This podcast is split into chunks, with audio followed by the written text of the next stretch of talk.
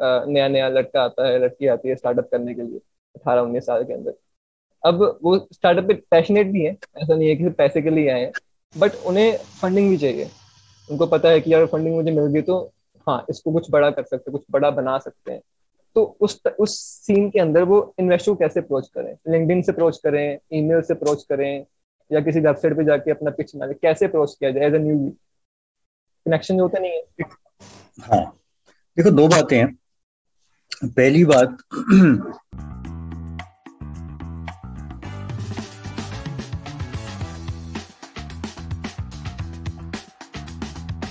hello guys welcome to startup bazaar show अभी अभी हमने इस पॉडकास्ट की फिल्मिंग ख़त्म करी है और बहुत ही मस्त पॉडकास्ट है। और तुम सबको सुनना चाहिए। आज इस पॉडकास्ट पे स्पेशल गेस्ट भी हैं ध्रुव नाथ अगर आपने स्टार्टअप इकोसिस्टम से रिलेटेड हो, कुछ स्टार्टअप्स के बारे में इंटरेस्ट रखते हो या एक फाउंडर हो तो कभी ना कभी अपने फंड रेजिंग के बारे में सर्च किया होगा गूगल या यूट्यूब वगैरह पे। तो वहाँ पे आपको ये बुक सबसे ऊपर दिखती होगी फंडिंग स्टार्टअप तो इसके को ऑथर हैं ध्रुव नाथ उनसे हमने आज कुछ वार्तालाप किए, कुछ कन्वर्सेशन करी, ठीक है? तो बहुत ही ज़्यादा नॉलेज उन्होंने शेयर करी है। इसको एंड तक देखना, बहुत बातें करी हैं, बहुत ही वैल्यूएबल पॉडकास्ट है। तो ज़रूर देखना। बाकी तुम में से कुछ परसेंट लोग ही सब्सक्राइब हैं राइट एज यूट्यूब शोज़ तो आप सब्सक्राइब करो।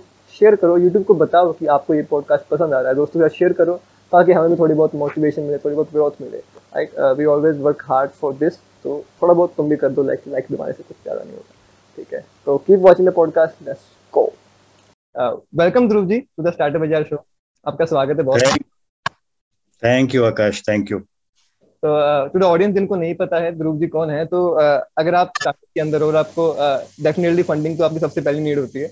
तो कोई भी स्टार्टअप कर रहा है तो पहले फंडिंग की तरफ़ जाता है कि I need a funding for this तो अगर आपने फंडिंग के बारे में सर्च करा होगा गूगल पे या यूट्यूब वगैरह पे, आपको इस बुक के बारे में बड़ा नोटिस किया होगा funding your startup I think कि ये इस कैटेगरी की एक लौती ऐसी बुक है जो एक लौती ऐसी बुक है जो एक्चुअल में बहुत ही वैल्यूएबल है, जो मैंने पढ़ी है।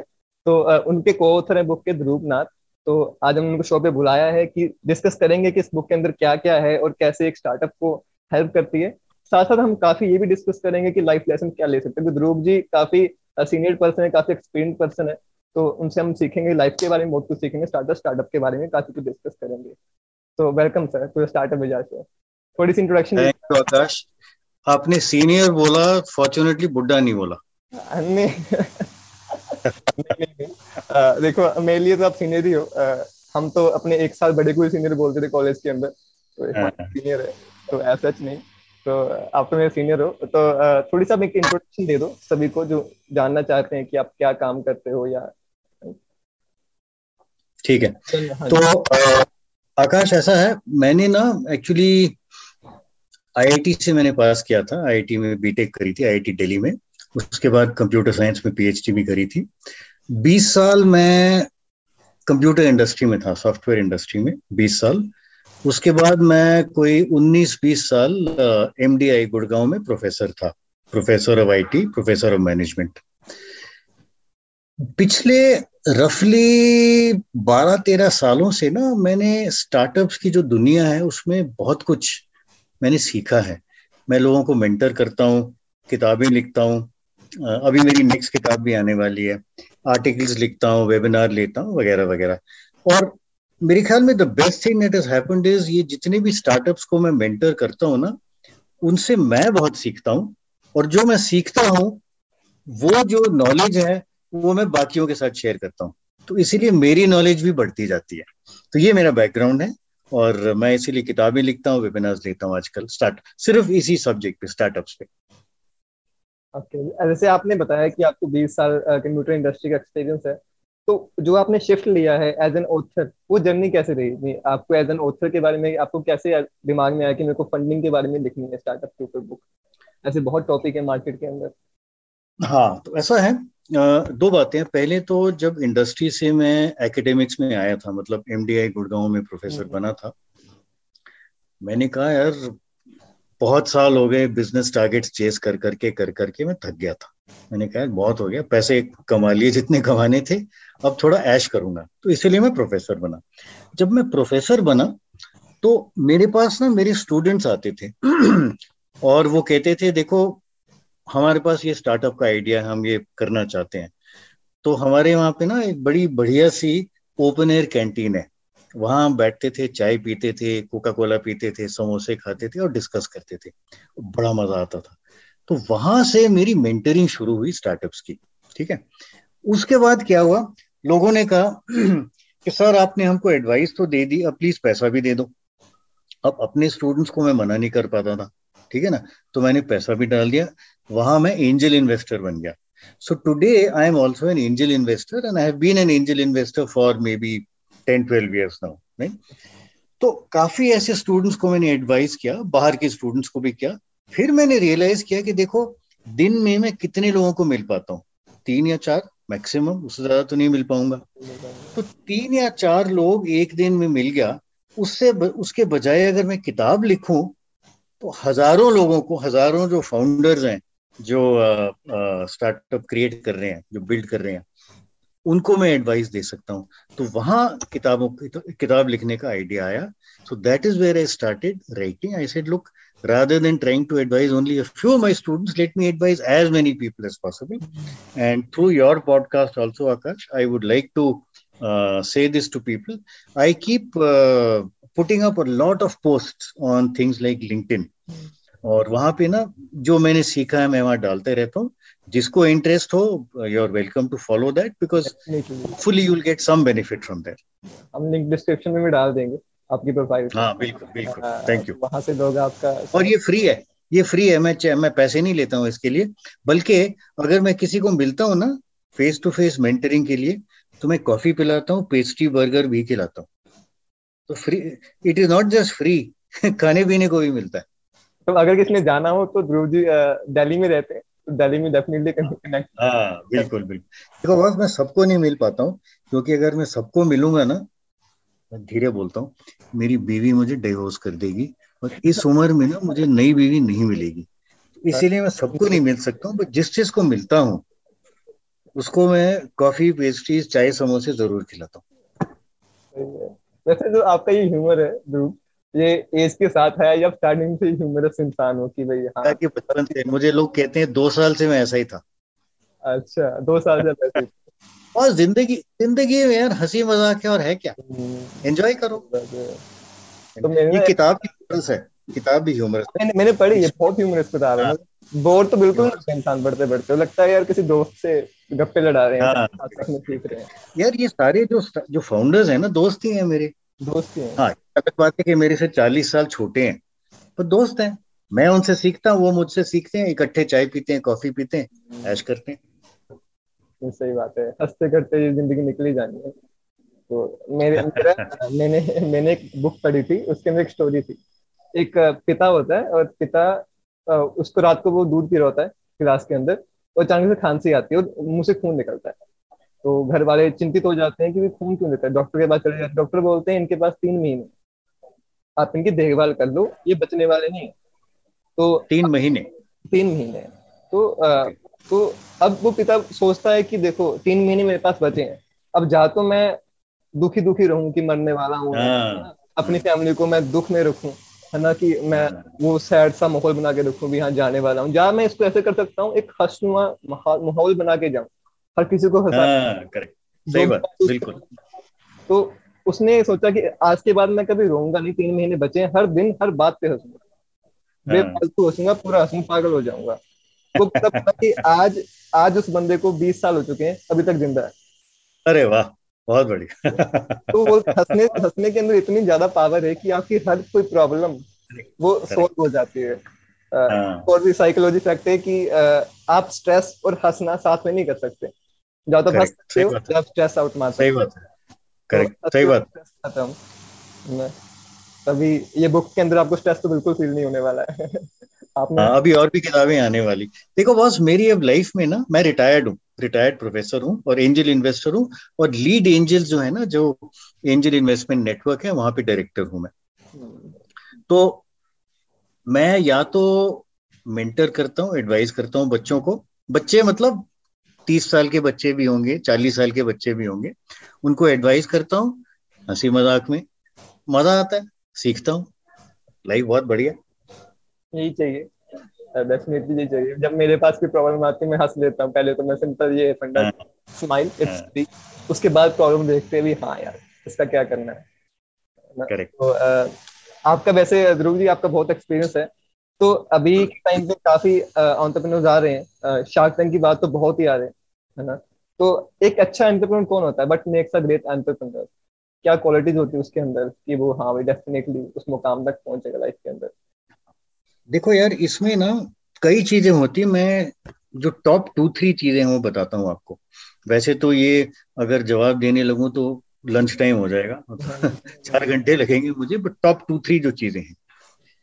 सबसे पहले जो अंतरप्रन्योर होता है ना, उसमें एक चीज़ होनी चाहिए, उसको हम बोलते हैं पैशन ठीक है ना? अगर उस फाउंडर का पर्पस सिर्फ़ यही है कि जी मैंने पैसा बनाना है तो बॉस कभी नहीं चलेगा कब भी नहीं चलेगा। अगर उसका पर, उसकी उसकी लाइफ का पर्पस है, मैंने कुछ करके दिखाना है और इस एरिया में करके दिखाना है। ठीक है ना? मैं एग्जांपल लेता हूँ। हमारे एक हमारा एक स्टार्टअप है जिसमें मैंने भी पर्सनली इन्वेस्ट किया उसका नाम है प्लैनेट स्पार्क अब वो लोग क्या करते हैं जो बच्चे हैं ना बच्चों देखो बच्चे जो एजुकेशन का फ़ील्ड जो है एडटेक जिसको हम बोलते हैं आजकल उसमें बहुत बहुत प्लेयर्स हैं। बाईजूज है वेदांतु है आ, ये है आ, क्या बोलते हैं इसको व्हाइट हेड जूनियर जो अब बाईजूस ने तो बहुत हैं ऐसे ठीक है ना? बट ये सारे एकेडमिक्स पे फोकस करते हैं कि भी मार्क्स आपको अच्छे मिले एंट्रेंस एग्ज़ाम में आप सक्सेसफुल हो। किसी इंसान के लिए वो काफ़ी नहीं है। लाइफ में सक्सेसफुल होने के लिए आपको कम्युनिकेट करना भी आना चाहिए। You should be good at communication you should be good at making a presentation public speaking तो ये जो कंपनी है Planet Spark they are focusing on public speaking for children and they are very very very passionate about it मतलब वो सोते जागते, पता नहीं सोते भी हैं कि नहीं कभी, सोते जागते यही करते रहते and they are market leaders and they are doing very well ठीक है? वैल्यूएशन उनकी बहुत बढ़ गई है। तो सबसे इंपॉर्टेंट चीज़ है पैशन जिस एरिया में भी आप जाओ, आपका पर्पस सिर्फ़ पैसा बनाना नहीं होना चाहिए। आपका पर्पस होना चाहिए, यार, इस चीज़ में मैंने कुछ करके दिखाना है दुनिया में right that is called passion क्योंकि देखो, यार, आकाश लाइफ में ना स्टार्टअप्स में बिज़नेस में अप्स एंड डाउन बहुत होंगे। कभी कोविड आएगा कभी डिमोनिटाइजेशन आएगा कभी ग्लोबल फाइनेंशियल क्राइसिस आएगा कोई ना कोई अभी यूक्रेन वॉर आ गई ठीक है ना? कोई ना कोई प्रॉब्लम आती रहेगी। अगर आपके पास पैशन हो तो आप उसको उस जो जो आपका वो जो रोड ब्लॉक है ना जो प्रॉब्लम है जो क्राइसिस है आप उसको ओवरकम करोगे। नहीं जी मैंने करना है। अगर पैशन नहीं है तो ठीक है यार हो गया तो चलो छोड़ो यार लेट अस फॉरगेट इट और मैं नौकरी ले लेता हूँ। So first of all it's very very important to be passionate about what you're doing दूसरी बात you have to be risk taker because देखो बिज़नेस में ना रिस्क तो होता है। अगर आप रिस्क टेकर नहीं हो तो आपके पास सिर्फ़ लाइफ में एक ही ऑप्शन है। आप सबसे पास वाले पोस्ट ऑफ़िस में जाओ, वहाँ पे एक आप सेविंग्स अकाउंट खोलो, आपको चार परसेंट मिलेगा पर ईयर ठीक है? या फिक्स डिपॉजिट खोल दो, आपको शायद छह परसेंट मिल जाए। लो रिस्क ऑप्शन सिर्फ़ वो और कोई नहीं है कि आप स्टेट बैंक ऑफ़ इंडिया में फिक्स डिपॉजिट खोल लो। तो स्टार्टअप की दुनिया में ना रिस्क लेना बहुत ज़रूरी है। अगर आप रिस्क नहीं लोगे, बॉस, आप ग्रो कैसे करोगे? तो you have to be risk taker that is the second thing third very important thing is you have to be very very knowledgeable about your field क्योंकि देखो, कुछ भी हो सकता है। कंपटीशन आएगा you have to be clear about what your product is how good it is vis-a-vis competition. You have to be clear about what competition can do in the future, ठीक है?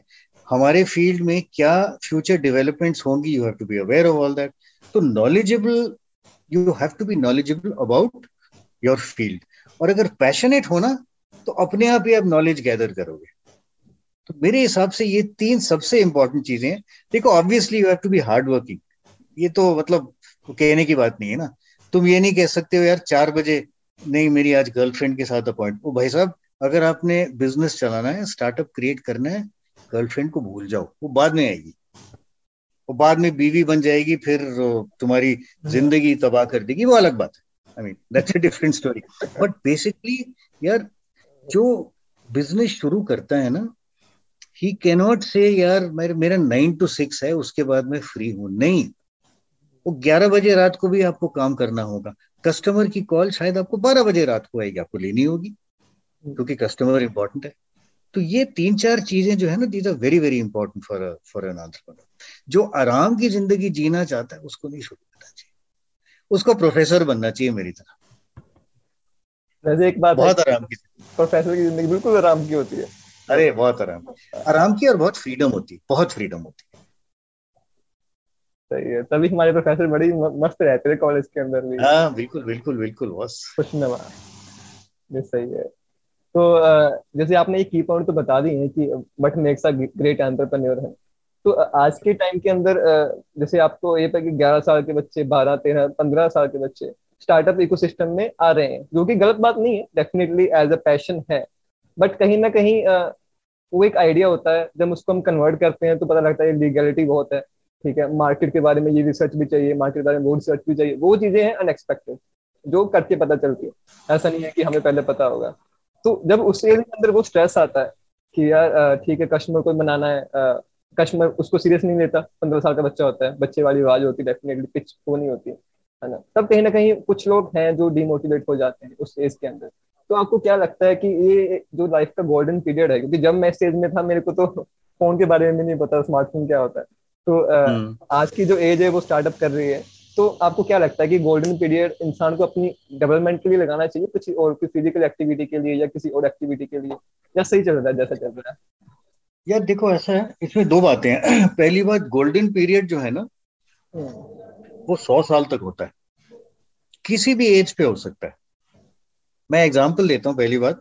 ये आप शायद अशोक सोटा को जानते होंगे। विप्रो का ही use to be the CEO of Wipro very very famous person he is now i know him so he is now 78 years old okay 78 and at the age of 76 he floated one new company software company called happiest minds and it is doing very well ठीक है और IPO भी हो गया उनका तो golden age जो है ना ये थोड़ी थोड़ा मिसनोमर है क्योंकि गोल्डन एज यार हर एज हर एज गोल्डन है चाहे आप पचास के हो, साठ के हो, सत्तर के हो, किसी भी एज के हो, आप कर सकते हो। दूसरी बात, जो आपने मोटिवेशन की बात करी हाँ ये बात सही है कि यंग एज में शायद डिमोटिवेशन ज़्यादा होगी। ओल्डर एज में उस टाइम तक यू नो मच्योरिटी बढ़ जाती है पीपल स्टार्ट रियलाइजिंग के boss they will always be ups and down but I would still say I will go back to what I told you earlier जो passion होता है ना, कि मैंने ये चीज़ करनी है, अगर वो हो तो you will have the energy you will have the strength to overcome your demotivation कि बॉस ठीक है प्रॉब्लम होगी कोई बात नहीं I will overcome this I think that is why I keep getting back to the fact कि सबसे important चीज़ जो है फाउंडर के लिए वो पैशन है about the thing you want to do so I give an example अगर मान लो आप सपोज़ uh, आप स्टार्टअप कर रहे हो in the field of latest से ब्यूटी केयर ठीक है और आपको उसमें कोई इंटरेस्ट नहीं है बट यू रियलाइज़ कि उसमें पैसा बहुत है। The moment there is a problem you will you will say nahi was bahut ho gaya but if you are doing something for example suppose you are saying you will create a startup where ये जितने भी हमारे गाँव है ना गाँव में कारीगर होते हैं ठीक है? आर्टिजन जिसको हम कहते हैं वो कार वो, वो चीज़ें बनाते हैं ठीक है? जिसको हम आर्टिफैक्ट्स बोलते हैं। क्यूरियोज बनाते हैं डेकोरेशन पीसेस बनाते हैं। अगर आपका पैशन ये कि, बॉस, मैंने ये जो गाँव के कारीगर हैं, इनको अपलिफ्ट करना है, इनको सपोर्ट करना है ताकि इनको मार्केट मिल जाए। तो बॉस, जितनी भी डिमोटिवेशन हो, आप उस कारीगर की शक्ल देखोगे ना, उसकी जो अर्निंग है, महीने का शायद दो हज़ार कमाता था, अब आपकी वजह से उसने महीने के छह हज़ार कमाने शुरू कर दी। आपकी डिमोटिवेशन खत्म हो जाएगी। तो I will still say if you are passionate You will figure out a way to overcome your demotivation So you should only go into a field that you're passionate about. Making money, getting high valuation, that is not the purpose. The purpose is doing what you really like doing. जब मैं school time में था तो uh, हमारे school के अंदर science fair हुआ करता था उस टाइम के अंदर हमारे लिए वो स्टार्टअप हुआ करते थे क्योंकि उस साइंस फेयर के एक मंथ के दौरान हमें कुछ ऐसा इनोवेटिव कुछ हाँ, हुआ करता था। तो uh, मैं हमेशा इनोवेशन कैटेगरी चूज़ करता था उसके अंदर जब जब तक मैंने एडमिशन ली मैं हमेशा फ़र्स्ट आया था। कभी लिफ्ट बना दी आ, मैंने वो पचास रुपए की कार लेके रिमोट कंट्रोल टायर बाहर निकाल के रस्सी डाल के तो ऊपर नीचे तो पूरा स्कूल हैरान होता है। सिक्स क्लास के बच्चा लिफ्ट बना दी। तो हो कुछ नहीं वो सिंपल एक वो दिमाग था थोड़ा। देन बढ़िया। यार यही तो शुरू होता है। यही तो शुरू होता सब कुछ। मेरा यार एक एक बच्चा है मेरे ख्याल में चौदह साल का है। उसका नाम भी ले देता हूँ क्योंकि आ, मैं बहुत बार उससे इंटरेक्ट कर चुका हूँ। उसका नाम है देवांक देवांक चंदक कैलकाटा बेस्ड है। उसने बारह साल की एज पे अपना स्टार्टअप शुरू किया था और एक्चुअली पैसा कमाने लगा था। हम्म। ऐसे भी लोग हैं अब पैशन है उसका। वो क्या करता है? वो गरीबों को ना लोन देता है। उसका पैशन है कि यार वो गरीब जो आदमी है उसको पैसा चाहिए मैं उसको दूँगा वापस मिल जाएगा दोबारा थोड़ा और दे दूँगा। पैशन। सही सही पैशन है मतलब क्योंकि इसी लाइफ के अंदर तो हमें वो मैंने पढ़ा भी था कि हमारी पंद्रह साल की उम्र तक दिमाग की डेवलपमेंट होती है इसके बाद दिमाग की डेवलपमेंट रुक जाती है। जिन्हें आपके नर्व्स बनने होते हैं कुछ होता है एज के हिसाब से वो। अगर इस एज के अंदर कुछ इनोवेटिव करते हैं तो वो डेफिनेटली ज़्यादा अपने दिमाग बच्चों को भी करना चाहिए। हम्म, बच्चों को भी करना चाहिए क्योंकि वही बात है कि इनोवेशन के रिगार्डिंग तो रहता है। तो मैंने एक रोबोट बनाया था स्कूल के अंदर नाइन्थ क्लास के अंदर। वो कुछ ज़्यादा नहीं आ, मेरे को वहाँ पे समझ आया लाइफ के अंदर कि ये दुनिया दिखावी भी दिखती है। ठीक है? ये ऐसा नहीं है कि आप कितने टैलेंटेड हो आप क्या दिखाते हो वो चीज़ चलती है। तो मैंने क्या किया मैंने रोबोट के अंदर नीचे दो कारें लगा दी रिमोट कंट्रोल ठीक है उसके तार पीछे कनेक्शन कर दिया उसके जो ये बाजू थी यहाँ पे उल्टी कार लगा दी बाजू में ऐसे जब रिमोट चलाता था आँखों में बल्ले फिट अच्छा। कर दिए और मैंने चार्ट में क्या बना दिया कि ये मोटर लगी हुई है ठीक है यहाँ पे नीचे मोटर लगी हुई है बाहों में मोटर लगी हुई है है वो कार का सिस्टम ही सारा मैं किसी को दिखाया नहीं कार है पूरा स्कूल हम्म। हैरान हो गया भाई नाइन्थ क्लास के लड़के ने एक रोबोट बना दिया रोबोट बना दिया मैं सोच रहा हूँ इनको पीछे खोल के दिखाऊँ एक सिंपल पचास साठ रुपए की कार है ठीक है? ज़्यादा नहीं है बट दिखावा जो है कि भाई हाँ मैंने चार्ट बड़ा लगा के दिखा दिया कि ये एक मोटर्स है। तो उस टाइम में फ़र्स्ट भी आया के अंदर ठीक है? बट वहाँ पे समझ भी आया कि यार दुनिया दिखाते हुए दिखती है। अगर मैं कुछ दिखाता हूँ लोग उसको लेते हैं ना कि ये कि मैंने कैसे बनाया या क्या किया है ना? हम्म। तो वो कुछ इनोवेशन रिगार्डिंग रहता है। बट अभी तब तो बच्चे थे तब ये तो पता नहीं था स्टार्टअप क्या होते हैं। नहीं तो कर लेते रोबोट का कर लेते। तो एक और मेरा एक मन में थोड़ा सा है क्योंकि मैं पर्सनली काफ़ी स्टार्टअप से भी इंटरेक्ट करता रहता हूँ एज अ स्टार्टअप हमारे कॉफ़ी की रिक्वेस्ट आती है। तो काफ़ी लोग स्टार्टअप की तरफ़ इसलिए आते हैं क्योंकि आज के टाइम पे जो फंड रेजिंग है, बड़ा ही हॉट टॉपिक है।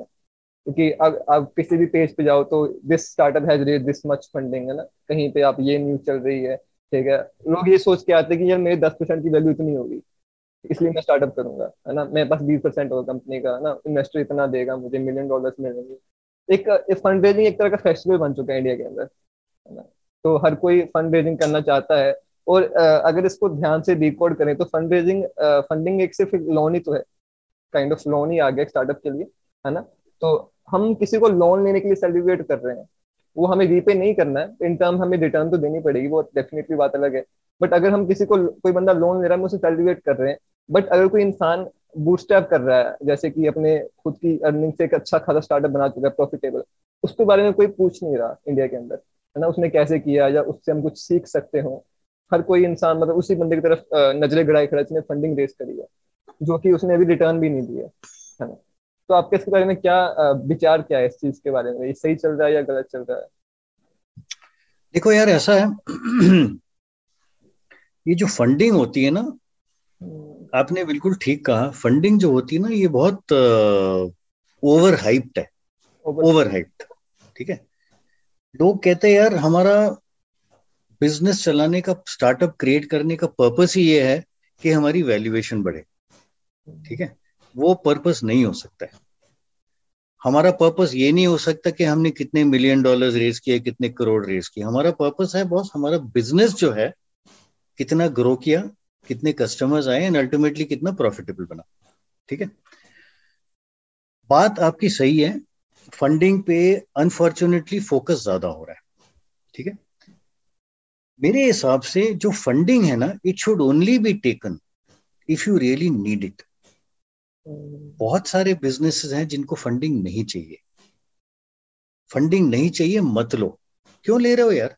क्यों ले रहे हो किसी और का पैसा? अगर आप इन एनी केस आप ग्रो कर रहे हो बिज़नेस आपका सक्सेसफुल है तो बहुत बढ़िया है।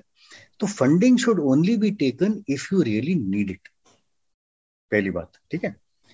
दूसरी बात, ये जो वैल्यूएशन की बात है ना again I come back to my earlier you know the earlier statement कि देखो, अगर आपका पर्पस सिर्फ़ ये है कि बॉस मेरे को पहले एक मिलियन डॉलर की वैल्यूएशन चाहिए, फिर दस मिलियन होनी चाहिए, फिर पचास मिलियन होनी चाहिए और आपका धंधा नहीं चल सकता। आपका पर्पस ये होना चाहिए, मैं बिज़नेस को कैसे ग्रो करूँ? हाँ? उसके लिए जो वैल्यूएशन मार्केट मुझे देने को तैयार है, वो मुझे मिलेगी। ठीक है? तो valuation getting so getting money is only when you really need it don't take the money if you don't need it पहली बात। दूसरी बात वैल्यूएशन जो है that is a secondary issue आपका you focus on your business if your business is going well whether it is bootstrap or whether it is funded if your business is growing well आपको valuation बढ़िया मिल जाएगी। Problem नहीं है। Don't focus on getting valuation focus on the business I think this is मेरे हिसाब से इस पूरे पॉडकास्ट uh, में अगर एक चीज़ मैं आपके व्यूअर्स के पास छोड़ना चाहता हूँ ना वो ये है कि बस don't focus on the valuation don't focus on raising money focus on your business पैसा चाहिए ले लो। वैल्यूएशन अपने आप मिलेगा अगर आपका बिज़नेस अच्छा हो।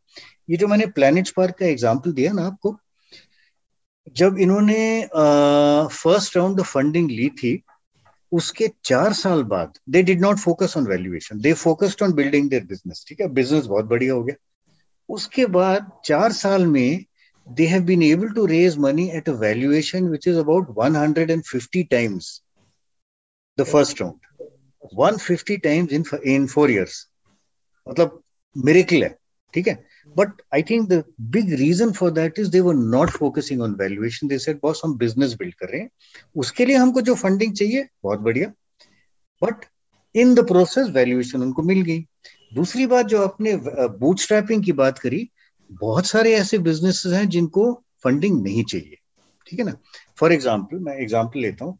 अगर आपने लेट से सॉफ्टवेयर की कंपनी शुरू करी ठीक है? सॉफ्टवेयर प्रोजेक्ट्स आप लेते हैं कंसल्टिंग कंपनी शुरू करी। उसके लिए क्यों आपको फंडिंग चाहिए? ना आपने फेसबुक पे एडवर्टाइज करना, ना इंस्टाग्राम पे करना है। आपने बेसिकली अपने शुरू में चार या पाँच क्लाइंट्स लेने हैं, ठीक है? वो क्लाइंट्स जो हैं, आपको प्रोजेक्ट्स देंगे और आपके पास एक टीम होनी चाहिए which should be able to execute projects ठीक है?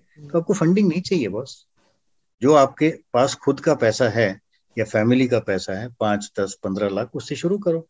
तो फंडिंग तभी लेनी चाहिए अगर आपको ज़रूरी हो। बूटस्ट्रैपिंग इज़ फाइन हाँ ये बात ज़रूरी है। If you are see sometimes you are operating in market which is very very crowded ठीक है? मतलब कंपटीशन बहुत है। वो फंड लेके फटाफट ग्रो कर रहा है। आप नहीं ग्रो कर रहे हो। ये मत करो। या तो आप क्राउडेड मार्केट में घुसो मत। बट अगर आप क्राउडेड मार्केट में घुसोगे then you have to grow very fast because the other guy will potentially grow faster than you and kill you वहाँ आपको फंडिंग चाहिए। वहाँ ज़रूरी है। But again focus on the business not on valuation सही आपकी बिल्कुल सही एडवाइस है Uh, क्योंकि uh, जितने फाउंडर्स को मैं मिलता हूँ उनको तो ये क्लियर ही नहीं होता कि टर्म uh, शीट क्या होती है मेरे को फंडिंग चाहिए या नहीं चाहिए। The only one thing they know is कि I need one million dollar I need two million dollar यार वो सिर्फ़ ना वो सिर्फ़ पता वो पता है ना फाउंडर उसका पर्पस क्या होता है यार मैं पार्टी में जाऊँगा वहाँ बहुत सारी लड़कियाँ होंगी और मैं बियर का या विस्की का ग्लास हाथ में पकड़ के बोलूँगा you know I raised funding at valuation of ten million dollar कितनी इंप्रेस होंगी लड़कियाँ। That is not your purpose वो तो there are many other ways to impress them नहीं वैसे ब्रूस विन की तरह बैटमैन के अंदर बोलता है दिस होटल इज़ माइन तो क्यों नहीं करने देंगे? उनका ये एम होता है कि इतने अमीर बनना है फंडिंग के बाद। क्योंकि ये मिसकंसेप्शन भी तो है कि आपको जो पैसा मिलता है आप यूज़ करते हो। लोगों को ये लगता है कि मुझे एक मिलियन डॉलर मिल गया तो वो मेरा ही है। तो ऐसा तो कहीं नहीं होता। वो मेरा नहीं है बिल्कुल बॉस मेरे इन्वेस्टर का मेरे इन्वेस्टर का हाँ, और एक उसके बाद। Correct you have a duty towards your investor एक रिस्पांसिबिलिटी बढ़ जाती है। बिल्कुल बिल्कुल बॉस। आपने पैसा लिया है किसी और से गैर से पैसा।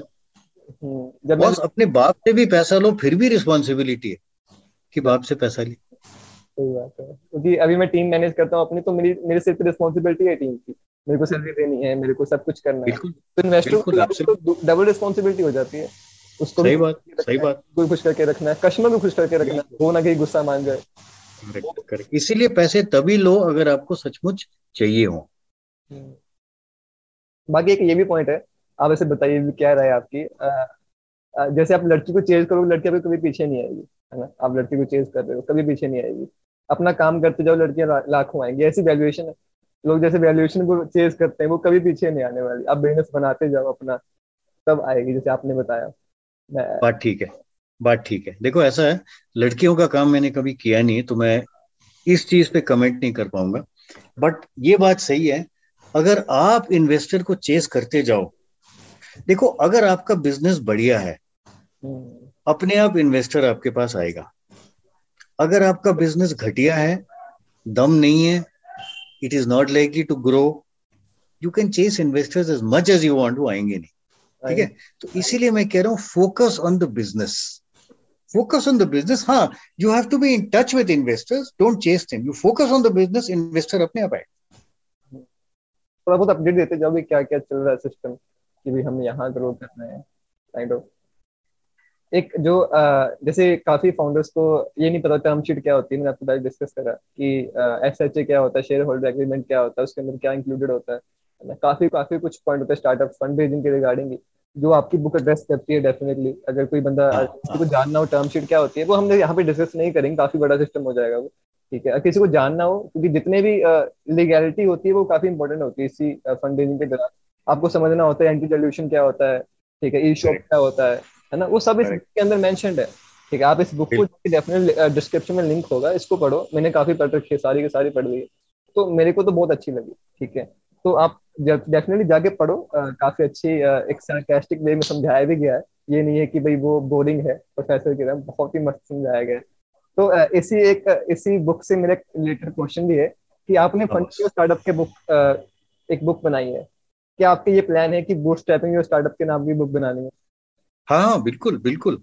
तो ऐसा है ये जो किताब है ना ये जो बुक है this is the first of a series okay they will all be aimed at startups ठीक है? तो यहाँ फंडिंग की बात करी है हाँ एक फ्यूचर में किताब आएगी जिसमें कहेंगे जिसके पास पैसा ना हो जो फंड हम्म। नहीं रेज कर रहा है वो उसने कैसे किया? वो भी किताब आएगी वो बल्कि मैंने अभी लिखनी शुरू करी है। एक बीच में और भी आएगी तो ये सीरीज़ है it's a full series and ultimately शायद इन्वेस्टर के लिए भी निकलेगी। Angel how to become an angel investor तो ये पूरी की पूरी सीरीज़ है बॉस मैं तो अभी अगले अगले तीस चालीस साल तक लिखता रहूँगा इसी सब्जेक्ट पे। और बहुत मज़ा आएगा। लिखने में मज़ा आएगा पढ़ने में उतना ही मज़ा आएगा होपफुली नहीं आपको वही है ना कि आपको अब इतना ज़्यादा एक्सपीरियंस हो चुका है। अब आप बोलते हैं मैं बहुत पैशनेट हूँ राइटिंग के लिए। तो आप दबा दब निकालेंगे। हाँ। बुक के अंदर आपने काफ़ी केस स्टडीज़ भी डिस्कस करी है। काफ़ी अच्छे अच्छे स्टार्टअप की। जैसे मेरे एक प्लेनेट सुपर हीरोज नाम की काफ़ी सही को उनका लगा। एक वो बैड गिफ्ट की है आई थिंक बैड गिफ्ट का मैंने नाम चेंज किया क्योंकि वो फेलियर है। फेलियर है हाँ वही है। चलो वो करना पड़ता है। तो उनका आइडिया वैसे अच्छा था डेफिनेटली काफ़ी क्योंकि वो प्रॉब्लम है भी क्योंकि एक बंदे को चार डाइनिंग सेट मिल रहे। वो क्या करेगा क्या? बिल्कुल प्रॉब्लम देखो बस एक और चीज़ मैं बोलूँगा आकाश इस बात पे। इस किताब में ना एक खासियत ये है जो हर किताब में है मेरी हर किताब में होगी कि देखो जो फाउंडर है या जो पोटेंशियल फाउंडर है जो स्टार्टअप क्रिएट करना चाहता है वो अगर इंटरनेट पे जाए वो अगर न्यूज़ पढ़े वो अगर टीवी देखे तो उसको सक्सेस स्टोरीज बहुत सारी मिलेंगी। बहुत सारी बट फेलियर के बारे में स्टोरीज बहुत कम होती है। ठीक है? क्योंकि फेलियर के बारे में यार कौन बात करता है? कौन फाउंडर कहेगा जी हाँ मैं तो बड़ा खुश हूँ मैं फेलियर हूँ। वो सिर्फ़ दारू पीने के बाद बोलता है। ठीक है ना? बट फेलियर से आप शायद सक्सेस से ज़्यादा सीख सकते हो। मैं एग्ज़ाम्पल देता हूँ। आप अगर एक्टिंग सीखना चाहते हो तो बस बॉम्बे जाओ शाहरुख खान से सीखो बहुत कुछ सीखने को मिलेगा लेकिन जो बॉम्बे पाँच साल पहले पहुँचे और अब भी एक्स्ट्रा बने हुए हैं हम्म। उनसे सीखो कि उनकी गलतियाँ क्या थी और जो आदमी तुम तो यार पंजाब से हो ना जो पंजाब के खेतों से बॉम्बे गया था बॉलीवुड गया था कि जी मैं हीरो बनूँगा और नहीं बन पाया तीन साल के बाद छोड़ के वापस पंजाब आ गया और खेतों में आ गया, उससे पूछो, बॉस, क्या गलतियाँ थी? तो हमने ये देखा है कि यार जो जो गलतियाँ होती ना मिस्टेक्स जो होती हैं you actually learn much more from mistakes than from successes and it is good to learn not only from your mistakes but other people's mistakes इसीलिए किताब में ना, इस किताब में we try have tried to put in failure stories कि भी ये गलती हुई है इससे आप इससे सीखो। एंड जितनी भी इसके बाद किताबें आएँगी ना, जो, ये जो सीरीज़ है, हर एक में फेलियर स्टोरी ज़रूर होंगी। बस ये है कि फेलियर स्टोरी में नॉर्मली मैं ना फाउंडर का नाम और जो स्टार्टअप का नाम है, वो चेंज कर देता हूँ। पर कई बार कहानी भी थोड़ी चेंज करता हूँ, क्योंकि it is not fair founder ने मुझे कॉन्फिडेंशियली बताया, मैंने वो कहानी थोड़ी सी चेंज करी, उसका नाम हटा दिया, उसका स्टार्टअप का नाम चेंज कर लिया लेकिन फेलियर की स्टोरी है। और ये जो चीज़ है ना, मेरे हिसाब से किसी और किताब में नहीं। फेलियर्स के बारे में कोई लिखता नहीं है। इसीलिए we are very clear I am very clear failure के बारे में भी लिखूँगा सक्सेसेस भी फेलियर्स हमारा हमारा एम भी यही था पॉडकास्ट के साथ, कि अभी हमारा एम क्या है कि हमने बाई थर्टी वन दिसंबर इस साल के। तो हमारा ये है कि हम सौ पॉडकास्ट सौ स्टार्टअप स्टोरीज कवर करें पॉडकास्ट के ऊपर। अलग अलग पॉडकास्ट से मतलब वहाँ पे जा जाके है ना बिहाइंड द सीन्स को शूट करें ऑल ओवर द वर्ल्ड करें ये नहीं सिर्फ़ इंडिया से करें पूरे यूरोप हम्म। से कनाडा से तो वहाँ वहाँ से करें। उसके रिगार्डिंग मैंने आइडिया दिया मैं यार ये भी करते हैं फेलियर स्टोरीज पे डिस्कस करते हैं है ना? हम्म। थोड़ा फेलियर अगर उनसे जानेंगे उन्होंने क्या गलतियाँ की हैं क्योंकि इतना अपना ज़िंदगी नहीं है कि सारी गलतियाँ खुद करें और फिर उनसे सीखें इतनी बड़ी ज़िंदगी नहीं है हमारे पास तो हमको किसी की गलती सीखना पड़ेगा। बट प्रॉब्लम ये आती है कि कोई खुल के बोलना नहीं चाहता अपने फेलियर के बारे में जब तक प्रॉब्लम है। ये तो प्रॉब्लम है। सो so, मैंने इतने लोगों को मेंटर किया ना और मेरे जो को ऑथर हैं सुशांतो मित्रा उन्होंने भी इतने लोगों को मेंटर किया कि फेलियर की कहानियाँ हमारे पास बहुत हैं। बहुत है। तो थोड़ा सा मॉडिफाई करके हमने किताब में डाला नाम छुपा के नाम छुपा दिया। अभी ये है कि अब वो फेलियर की स्टोरी तब सुनाएँगे जब वो सक्सेसफुल हो गए हाँ यार मैं उस टाइम पे ऐसे थे उसके बाद मेरे को हाँ करेक्ट करेक्ट ये और भाई देखो दूसरी बात दूसरी बात मैं मैं आपके यार जो जो ऑडियंस है आपका ना उनको बताना चाहता हूँ। यार देखो फेलियर से ना डरना मत। फेलियर होते हैं बहुत होते हैं। फेलियर से सीखो। चाहे वो किसी और का फेलियर हो चाहे अपना फेलियर हो सीखो अगली बार वो वो चीज़ रिपीट मत करो। अगर आपने फेलियर से सीखा और रिपीट नहीं किया तो you have gone up one step अगर वो जो गलती आपने करी वो बार बार कर रहे हो you have not learn then it is not worth it तो hmm. सीखो फेलियर से सीखो failure is not a negative failure तो वो स्टेपिंग स्टोन है uh, बिल्कुल एब्सोल्युटली बिल्कुल बॉस बिल्कुल क्योंकि uh, मैं वैसे आपके बात करूँ कि मैंने खुद बहुत फेलियर सीखे हैं लाइफ के अंदर। बहुत बहुत किए है ना? मतलब सिर्फ़ स्टार्टअप के रिगार्डिंग नहीं वो भी बहुत गलतियाँ करते हैं है ना? हम्म। क्योंकि एक तो अपनी हेल्थ के रिगार्डिंग क्योंकि मेरी लाइफ में हेल्थ का काफ़ी इशू था। तो आ, उस टाइम के अंदर नहीं पता था कि यार बर्गर खाने से हर रोज एक बर्गर खाना है ना? घर वालों ने कहा कि यार खा लेते हैं क्या होता है फास्ट फ़ूड सोलह साल की उम्र होती है ना? कुछ कभी कुछ खा ले कुछ वो बाद में पता लगता है इंसान को हम्म। शायद उस टाइम मान लेता हाँ खाते है ना? तो वो वो रहता है। अभी मेरे मेरे का क्या रिकॉर्ड है कि मैंने पिछले पाँच सालों से सिर्फ़ तीन बार बर्गर खाया है। मेरे को डेट भी याद है। चलो मैं चौथी बार खिला दूँगा। नहीं नहीं मैं बर्गर खाता ही नहीं हूँ। वो तो बड़ी मुश्किल का दोस्त चलो छोला भटूरा खिला दूँगा ऐसी क्या बात है? वही है कि वो थोड़ा बहुत फेलियर से जैसे मेरी हेल्थ बिगड़ी थी तो मैंने बिल्कुल फास्ट फ़ूड बंद कर दिया वहाँ से मैंने सीख ली कि यार फास्ट हाँ। फ़ूड नहीं खाऊँगा। हम्म। तो आ, फिर मैंने अपनी लाइफ स्टाइल अच्छा किया। एक्सरसाइज करने लगा। ठीक है? थोड़ा बहुत। योगा मेडिटेशन मेडिटेशन रिसेंटली पिछले साल से शुरू की है around around eighteen eighteen November से। इस साल साल हो जाएगा तो हर रोज करता हूँ सुबह उठ के। थोड़ा बहुत मन शांत रहता है अच्छा लगता है। हम्म। तो ये सब कुछ धीरे धीरे सीखते आए तो फेलियर से तो सीखना चाहिए डेफिनेटली काफ़ी हेल्प होती है। बिल्कुल बिल्कुल बस। हम्म, क्योंकि हमने एक मेरे मेंटर भी है संदीप संगर आप शायद जानते होंगे उनसे पॉडकास्ट किया था। तो वो पूरा पॉडकास्ट ही फेलियर के रिगार्डिंग था। अभी आप फेलियर अगर हो गया उससे ओवरकम कैसे करें? क्योंकि हम्म। लोगों को डिप्रेशन हो जाती है यार मैं सारा पैसा कमा दिया है क्या किया है? वो हो जाता है। तो उसमें उन्होंने बताया कि आकाश देखो दिक्कत ये है कि हम अगर फेल हुए हैं आप फेल नहीं आपका स्टार्टअप फेल हुआ और आपका स्टार्टअप फेलियर हाँ। आपका फेलियर थोड़ी ना है। आप उससे अटैच क्यों हो रहे हो? ठीक। आप अपने आप को अटैच मत करो उस फेलियर के साथ। वो आपका फेलियर नहीं आपकी सीख है। स्टार्टअप का फेलियर है आपकी सीख है। हम्म ठीक है अटैचमेंट मत करो उसके साथ। काफ़ी लोग अटैच बिल्कुल। बिल्कुल हम्म। तो, तो ये पॉडकास्ट में मेरा नहीं रहता है मैं काफ़ी कुछ सीखता हूँ सामने वाले बंदे से तो वो हमेशा ऐसा नॉलेज बढ़ती रहती है।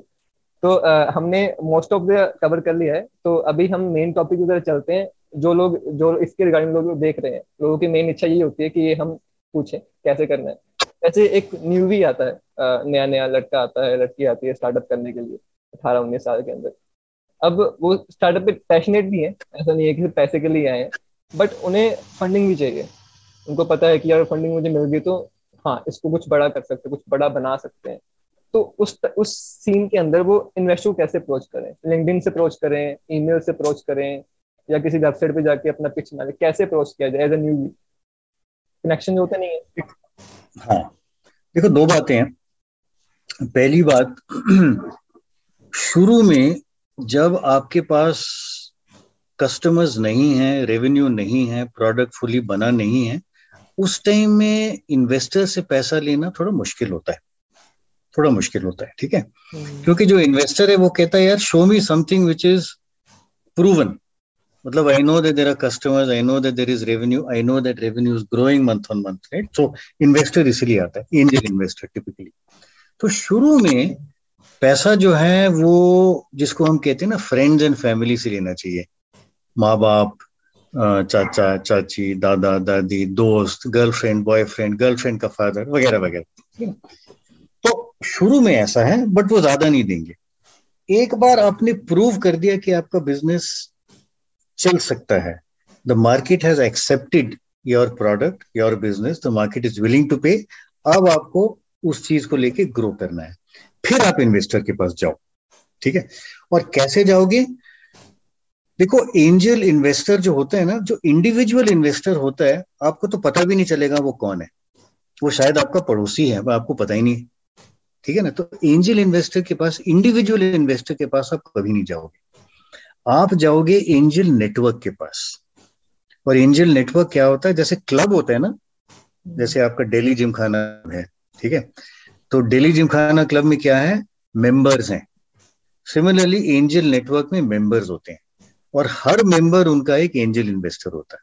तो फॉर एग्ज़ाम्पल मैं जो हूँ I am part of lead angels network ये भी एक एंजल नेटवर्क है। It is one of the big ones in the country तो लीड एंजल नेटवर्क में हमारे कोई 250-300 मेंबर हैं। वो हर मेंबर एंजल इन्वेस्टर है। अब हमारे पास फाउंडर आता है पैसा मांगने, ठीक है? फंडिंग रेज करने। तो हम उस फाउंडर को इवेल्युएट करते हैं स्टार्टअप को इवेल्युएट करते हैं। If we find it worthwhile हम अपने मेंबर्स को बोलते हैं बॉस इसका पिच सुन लो and then we will help you to decide whether to invest और नॉट ठीक है? तो फाउंडर है सॉरी आपके आपके पास अप्लाई कैसे करेंगे फाउंडर्स वही मैं कह रहा हूँ। तो आपको individual network sorry individual investor के पास नहीं जाना है आपको एंजल नेटवर्क के पास जाना है। और ये एंजल नेटवर्क जितने भी है ना ये सारे के सारे आपको इंटरनेट पे मिल जाएँगे। आप ढूंढो net angel network in India आपको पूरी लिस्ट मिल जाएगी। और हर एक का आपको ईमेल आईडी मिल जाएगा। आप वहाँ ईमेल डाल दो, ठीक है? अगर किसी को हमसे चाहिए लीड एंजल से चाहिए दे आर वेलकम टू अब जैसे मेरा ना लिंक्डइन पे मैं बहुत पोस्ट करता हूँ।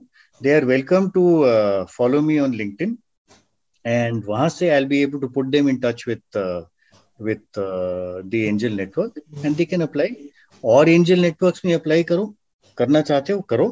उसमें इंटरनेट पे सर्च करो। एंजल नेटवर्क इन इंडिया बहुत सारे हैं। इंडियन एंजल नेटवर्क है Mumbai angels Hyderabad angel Chennai angels कई हैं। Lead angels is one of the big ones ठीक है? तो आप एंजल नेटवर्क में अप्लाई करो और जो बड़े वाले हैं वो सिर्फ़ कोई नौ दस हैं। उनमें से तीन चार को सिलेक्ट करो वहाँ अप्लाई कर दो क्योंकि ईमेल आईडी सबके हैं। और अगर लीड एंजल में करना है you welcome to contact me तो आपके लोगों को मैं बोलूँगा अगर क्योंकि मैंने कुछ चीज़ें तो पॉडकास्ट में बताई हैं but I put up a lot of post LinkedIn पे तो you are welcome to follow me वहाँ बहुत कुछ होपफुली uh, आपको मिल जाएगा और सारा फ्री है। सारा फ्री है मैंने पढ़ा है काफ़ी कुछ है। uh, जैसे आपने कहा कि ईमेल एड्रेस मिल जाएँगे वो डेफिनेटली हाँ। मैंने पढ़े हैं मिल जाते हैं। तो अब उसकी बात है कंटेंट कंटेंट क्या लिखना है उसके अंदर जो आपको लिखना है हेडिंग लिखनी है बॉडी लिखनी है वो क्या होना चाहिए? आपकी ट्रैक्शन होनी चाहिए आपकी पिच डेक उसके साथ इंक्लूडेड होनी चाहिए क्या कुछ उसके अंदर चाहिए होता है किसी भी नेटवर्क तो बस हाँ तो ऐसा है उस ओके जो पिच डेक है ना उसमें बेसिकली आपको क्या बोलना है? भाई uh, ये चीज़ें भी डिस्क्राइब करी हुई uh, किताब में बट मैं ब्रीफली बता देता हूँ यहाँ पे। एक तो you have to explain what is the problem you are trying to solve unless you solving a problem you don't have a business ठीक है? तो क्या प्रॉब्लम आप सॉल्व करें? उसकी मार्केट कितनी बड़ी है? ठीक है? कितने लोग हैं? कितने बिलियन डॉलर्स की है? कितने करोड़ों की मार्केट कितने अरबों की मार्केट है? दूसरी बात ये। तीसरा, इस प्रॉब्लम को सॉल्व करने के लिए आपका सोल्यूशन क्या है? ठीक है? अच्छा फिर कंपटीशन क्या है? और आप उन कंपेटिटर्स के साथ हाउ आर यू डिफरेंट आपका एंट्री बैरियर क्या है? मतलब how will you how will you make sure that the competitor does not enter and take away your customers. उसको हम बोलते हैं entry barrier barrier to prevent the entry of your competitor into your business ठीक है? आपकी entry barrier क्या है? एक बहुत इंपॉर्टेंट चीज़ जो इन्वेस्टर uh, uh, देखना चाहता है और फाउंडर को भी देखना चाहिए वो है scalability how scalable is your business model right because scalable अगर आपका होगा तो यू कैन ग्रो फास्ट अगर स्केलेबल नहीं है, आप धीरे धीरे ग्रो करोगे इन्वेस्टर वैसे भी पैसा नहीं डाले क्योंकि ही वांट्स फास्ट ग्रोथ ठीक है? तो ये चीज़ें इन्वेस्टर देखना चाहते हैं। In addition what you have to tell him is कि we so far what are the numbers अभी तक ट्रैक्शन क्या हुआ है? कितने कस्टमर्स आए हैं? Month on month quarter on quarter revenue कैसे आए हैं? और फ्यूचर प्रोजेक्शंस ठीक है? और अब इन फ्यूचर प्रोजेक्शंस के लिए मुझे कितना पैसा चाहिए और उससे मैं क्या बनाऊँगा? क्या करूँगा? Will I spend it on marketing will I spend it on getting man power will I spend it on developing my product because investor जो है ना, पैसा डालने से पहले ही वॉन्ट्स टू अंडरस्टैंड दिस ये तो नहीं है कि आप रोज फाइव स्टार होटल में जाके गर्लफ्रेंड को खाना खिलाओगे या इवन बेटर दारू पिलाओगे। नहीं बस किस चीज़ पे स्पेंड करोगे आप? ठीक है ना? तो essentially these are the things you have to put across in your pitch अगर पिच के पिच का टाइम आपको बहुत छोटा मिले मतलब तीन मिनट मिले सब कुछ नहीं बोल सकते हो। But you have to tell him enough so that the investor is interested enough to talk to you second time नहीं डेफिनेटली आपने जो बुक में डिस्कस करा परसिस्टेंट फ्रेमवर्क के बारे में वही हाँ परसिस्टेंट करेक्ट परसिस्टेंट अगर आप परसिस्टेंट फ्रेमवर्क में अपना स्टार्टअप एनालाइज करो ना तो इन्वेस्टर भी वही देखता है कि भाई आपका स्टार्टअप परसिस्टेंट है कि नहीं। और उस परसिस्टेंट में सब कुछ आता है एंट्री बैरियर आता है size of the market availability risk innovation सब कुछ उसी में आता है। काफ़ी अच्छा लगा था मैंने बड़ा कि हाँ, ये सही चीज़ लग रही है प्रॉब्लम भी है ट्रैक्शन भी है सब हाँ, जो आपको चाहिए किसी स्टार्टअप के लिए एक हाँ स्टार्टिंग पॉइंट है। तो यार यही यही सीखते सीखते तो मेरे बाल चले गए इसलिए तो मैंने डाला है इसको सही है। क्योंकि वही है कि चलो वो आपने आपने अपनी सारा एक्सपीरियंस बुक के अंदर डाल दिया। कि मैं जब सारा नहीं अभी और किताबें निकलने वाली हैं। सारा नहीं डाला जितना कुछ डाला है अभी और भी आएँगी बहुत आएँगी। पार्ट वन पार्ट टू बहुत आएँगी। होता है सही है। क्योंकि ये भी होता है कि मैंने जब मैं बुक पढ़ता था तो अभी भी पढ़ता हूँ। मेरे राउंड तीस पैंतीस बुक पढ़ी होगी अभी तक। तो उसके अंदर हमेशा रहता है कि आप ऑथर की सिर्फ़ राइटिंग नहीं पढ़ रहे हैं उनका लाइफ का पूरा एक्सपीरियंस पढ़ रहे हैं। उन्होंने उस फ़ील्ड में हम्म। क्या सीखा है ना? तो आप एक तरह से बैठ के फेस टू फेस बात ही कर रहे हैं उस राइटिंग के अंदर। करेक्ट तो बुक इसलिए अच्छा होता है क्योंकि ये तो स्पेशली हम्म। ऐसी बुक है कि आप बोर भी नहीं हो। ऐसा है कि आ, मस्ती से मस्ती चलते चलते बुक का पता चल जाएगा। वैसे मैं आपको बताऊँ हाँ। मेरा प्लान था इस पॉडकास्ट करने का लास्ट मंथ फिर मैंने सोचा मैं अप्रोच करने से पहले बुक पढ़ लेता हूँ एक बार। हाँ। तो मैंने यार पहले बुक पढ़ेंगे जानेंगे भी आप मतलब क्या आपने लिखा है उसके बारे में डिस्कस करेंगे भी कैसे कैसे क्या होगा। तो मैंने बुक जल्दी जल्दी ऑर्डर करी मैंने फिर उसको अराउंड वन महीने के अंदर पढ़ा बीस पच्चीस दिन के आसपास तो मैं सीखा। बहुत कुछ सीखने को मिला मेरे को ये एक्सपेक्टेड नहीं था कि इतना कुछ सीखने को मिल जाएगा ठीक है। तो मतलब एक्सपेक्टेशन बिल्कुल रेज हो गई कि हाँ यार बहुत कुछ है। बहुत बढ़िया। क्योंकि जितनी मैंने बुक्स पढ़ी स्टार्टअप के रिगार्डिंग वो एक ही चीज़ से फोकस करती हैं कि आप एक बिज़नेस प्लान बना लो एक आइडिया बना लो है ना? आपको हम्म। चाहिए एक पेमेंट टू गेट पेड एक पेमेंट मेथड चाहिए एक आइडिया चाहिए एक बिज़नेस प्लान चाहिए एक टीम चाहिए। तो वो तो सबने सबको पता है। जो आपने हम्म। अंदर बात करी है वो है एग्जीक्यूशन की आप एग्जीक्यूट कैसे करो चीज़ों को है ना? वो आपने जो फेलियर स्टोरी बताई है। करेक्ट फेलियर्स हाँ। फेलियर हाँ, से बहुत सीखना ज़रूरी होता है। वो उसके बिना आगे बढ़ ही नहीं सकते। बहुत ज़रूरी है। तो अभी आ, कुछ मिथ्स होती हैं किसी भी जब कोई बंदा आ, इस फ़ील्ड के अंदर आता है स्टार्टअप के रिगार्डिंग जैसे आईडिया पे फंडिंग मिल जाएगी या नहीं मिलती है या बच्चों को फंडिंग नहीं मिलती है तो कुछ ऐसी हार्ड एडवाइस जो होती है कि भाई हाँ ये सच है ठीक है यहाँ पे नहीं मिलती है कुछ ऐसी कोई मिथ है कोई स्टार्टअप फंडिंग के रिगार्डिंग क्योंकि तो इंसान को हाँ.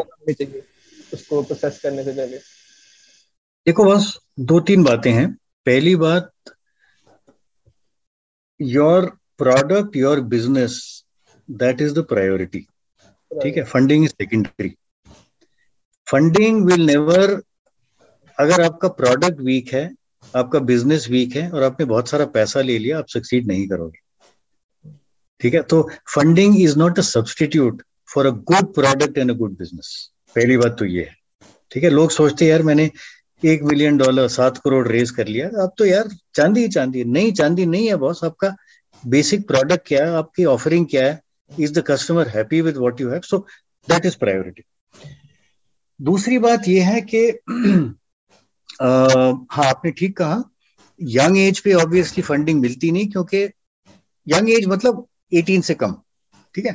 आप अगर डर्ट हो तब तो कोई प्रॉब्लम ही नहीं है फिर तो फंडिंग मिल सकती। है हम्म। चाहे आप 19 के हो चाहे 25 के हो चाहे 30 के हो चाहे 40 के हो।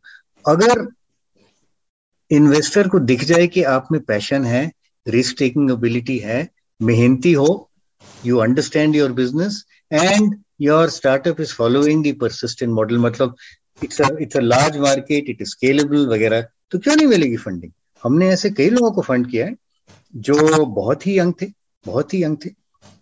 तो उसमें कोई प्रॉब्लम नहीं है। बस ये है कि you have to have a very solid product which is solving a problem and the market size has to be large you have to be scalable you have to have an entry barrier. Essentially आप यार वो persistent model देखो mm-hmm. जो किताब में है ना वो persist. If your startup is following this अच्छा by the I must also tell you मैं ना आ, हर महीने एक सेशन लेता हूँ उसका नाम है गेट योर स्टार्टअप इवेल्युएटेड ठीक है? क्योंकि कई फाउंडर्स मेरे पास आए हैं बॉस मेरे को हेल्प कर दो मेंटर कर दो अब दो घंटे में हर एक के साथ नहीं स्पेंड कर सकता हूँ लेकिन मैं ये करता हूँ I take a webinar interactive webinar जिसमें आधा पौना घंटा I will spend on the basics कि भी what is it that you should look for उसके बाद जितने भी पार्टिसिपेंट है ना they get five minutes to make a pitch to me ठीक है? And then I will spend the next five six minutes on analyzing their pitch and giving them feedback तो अगर आपकी ऑडियंस जो है if they want to get their startup evaluated and if they want feedback if they want that mentoring, they are welcome to uh, participate, register, and again, this is free. मैं charge नहीं करता। तो मतलब basically conclusion ये है जिसको देखो startup के अंदर सीखना है बढ़ना है फंडिंग चाहिए तो फ़र्स्ट स्टेप ये है कि आप ग्रुप के पास जाओ लिंक्डइन पे फॉलो करो। फ़र्स्ट स्टेप तो ये है। चलो तो फिर इन्हें के सब कुछ मिल जाएगा। सब कुछ मिल जाएगा। आप पहले काम तो ये करोगे जाके फॉलो करो। तो मेरे साथ पाँच घंटे स्पेंड करो बॉस मेरी बीवी डाइवोर्स कर देगी मैं वो नहीं कर सकता।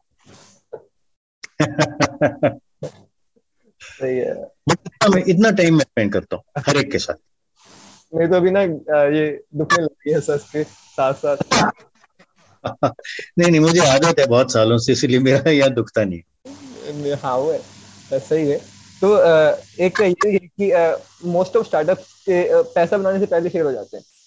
मतलब मोस्ट ऑफ़ स्टार्टअप है मोस्ट ऑफ़ स्टार्टअप्स पैसा बनाने से पहले ही फेल हो जाते हैं। कि वो सिंगल रुपी भी रेवेन्यू के अंदर नहीं लेके आ पाते हैं, कुछ, कोई भी दिक्कत रहती है। तो इसे एक स्टार्टअप के साथ में काफ़ी स्टार्टअप इस फ़ील्ड के अंदर आते हैं, जो हो जाते हैं। कोई ऐसी कुछ सीक्रेट सोर्स है जो उनको नहीं पता है? तो कुछ गड़बड़ कर रहे हैं कि यार पैसा कैसे कमाया जाए स्टार्टअप के रिगार्डिंग आइडिया अच्छा है बट वही है कि बिज़नेस मॉडल नहीं है। भला करने चले हैं, खुद के जेब में वो है कि वो उस वही सिस्टम रहता है। आपका क्या एडवाइस उन लोगों के लिए? बस ऐसा है। फेलियर के तो बहुत रीजन होते हैं, बहुत सारे रीजन होते हैं, ठीक है ना? ये फेलियर ये भी हो सकता है कई लोग क्या करते हैं कि जी, मैं लोन एग्रीगेटर बनूँगा। मतलब मैं एनबीएफसी के साथ बैंक्स के साथ टाइप करूँगा, लोगों को लोन दे, दूँगा। यार, ऐसे एक हज़ार लोन एग्रीगेटर इंडिया में है, और एक साल बाद शायद चार हज़ार हो जाएँगे, ठीक है? आप क्या कर लोगे जो वो लोग नहीं कर रहे हैं, ठीक है? तो never get into a market which is already very crowded which already has lots of place ऐसे बहुत लोग हैं जो कहते नहीं जी, हमारी, हमारा डिफरेंट है। हमारी क्वालिटी अच्छी है। अरे भैया, ये तो नहीं है कि बाकी सब कचरा काम कर रहे हैं। वो भी अच्छा काम कर रहे हैं, ठीक है ना? तो never get into a market which is very highly crowded ठीक है? दूसरा always validate your idea you must be solving a problem and the other guy, the customer must be willing to pay you. मैं एक simple example देता हूँ। ये मेरी अपनी पर्सनल लाइफ से एग्जांपल है ठीक है? बहुत साल पहले हमने एक सेल्स ट्रेनिंग इंस्टीट्यूट लॉन्च किया था ठीक है? अब सेल्स ट्रेनिंग इंस्टीट्यूट क्या है? देखो बस मार्केटिंग के बहुत कोर्स होते हैं बट सेल्स के कोई नहीं होते और सेल्स का क्या मतलब है? सी मार्केटिंग में क्या है? Product management pricing advertise campaign management वगैरह वगैरह ठीक है? बट सेल्स जो है इट इज़ वॉट आपने अपना ब्रीफ केस उठाया कस्टमर के पास गए you understood his need you sold to him you tried to fit your solution to his need you resolve his problem वगैरह वगैरह negotiated and finally you got the order and the ये sales cycle है। Sales कोई नहीं सिखाता है। तो हमने क्या किया? हमने कई साल पहले एक कोर्स लॉन्च किया था which was called and I will also name it it is called N I S the National Institute of Sales ठीक है? तो ये क्या था? We said we will give you career in sales and we went to all these top notch multinational हम Colgate के पास गए हिंदुस्तान लीवर के पास गए नेस्ले के पास गए जिलेट के पास गए। वो कहते बॉस, ऐसा कोर्स है ही नहीं।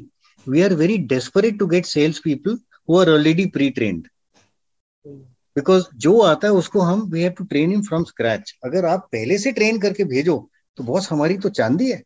तो they were delighted.